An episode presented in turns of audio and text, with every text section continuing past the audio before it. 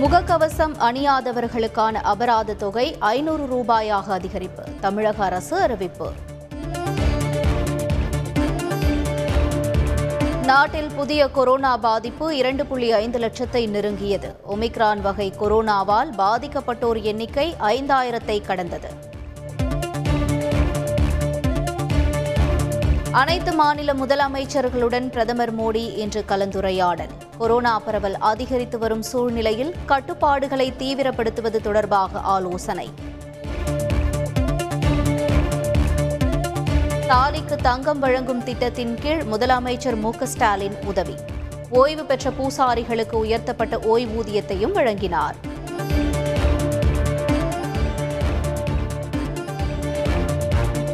தமிழகம் முழுவதும் சந்தைகளில் கரும்பு மஞ்சள் உள்ளிட்ட பொங்கல் பொருட்கள் விற்பனை. ஊரடங்கு உள்ளிட்ட கட்டுப்பாடுகளால் வழக்கமான விறுவிறுப்பு இல்லை என வியாபாரிகள் கவலை.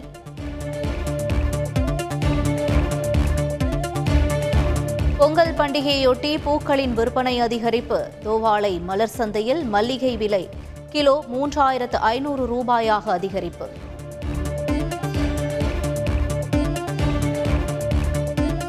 தமிழகம் முழுவதும் வைணவ ஆலயங்களில் சொர்க்கவாசல் திறப்பு கோலாகலம். வைகுண்ட ஏகாதசியையொட்டி பக்தர்கள் தரிசனம். தமிழகம் முழுவதும் கோயில்களில் அலைமோதும் கூட்டம். நாளை முதல் ஐந்து நாட்களுக்கு அனுமதி இல்லை என்பதால் தரிசனம் செய்ய ஆர்வம். கொரோனா பூஸ்டர் டோஸ் பெயரில் புதிய வகை மோசடி. பொதுமக்களுக்கு சைபர் கிரைம் போலீசார் எச்சரிக்கை. கேரளாவில் தமிழர் வாழும் பகுதிகளில் ஜனவரி பதினான்கில் பொங்கல் விடுமுறை அளிக்க வேண்டும். பினராயி விஜயனுக்கு முதலமைச்சர் ஸ்டாலின் கடிதம். ஓய்வு பெற்ற நீதிபதி சந்துருவுக்கு டாக்டர் அம்பேத்கர் விருது.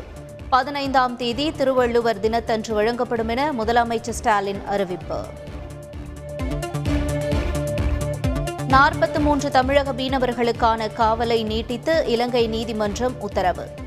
பொங்கலுக்கு விடுதலை எதிர்பார்த்த நிலையில் இருபத்தி ஏழாம் தேதி வரை காவலை நீட்டித்து உத்தரவு. திருச்சி மத்திய சிறையிலிருந்து ராஜேந்திர பாலாஜி ஜாமீனில் விடுவிப்பு.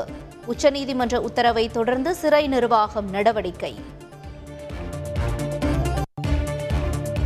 ஆண்டின் முதல் ஜல்லிக்கட்டான புதுக்கோட்டை ஜல்லிக்கட்டு தொடங்கியது. வாடிவாசலில் சீறி பாயும் காளைகளை மடக்கி பிடிக்கும் இளைஞர்கள். சேகரன் மாடு.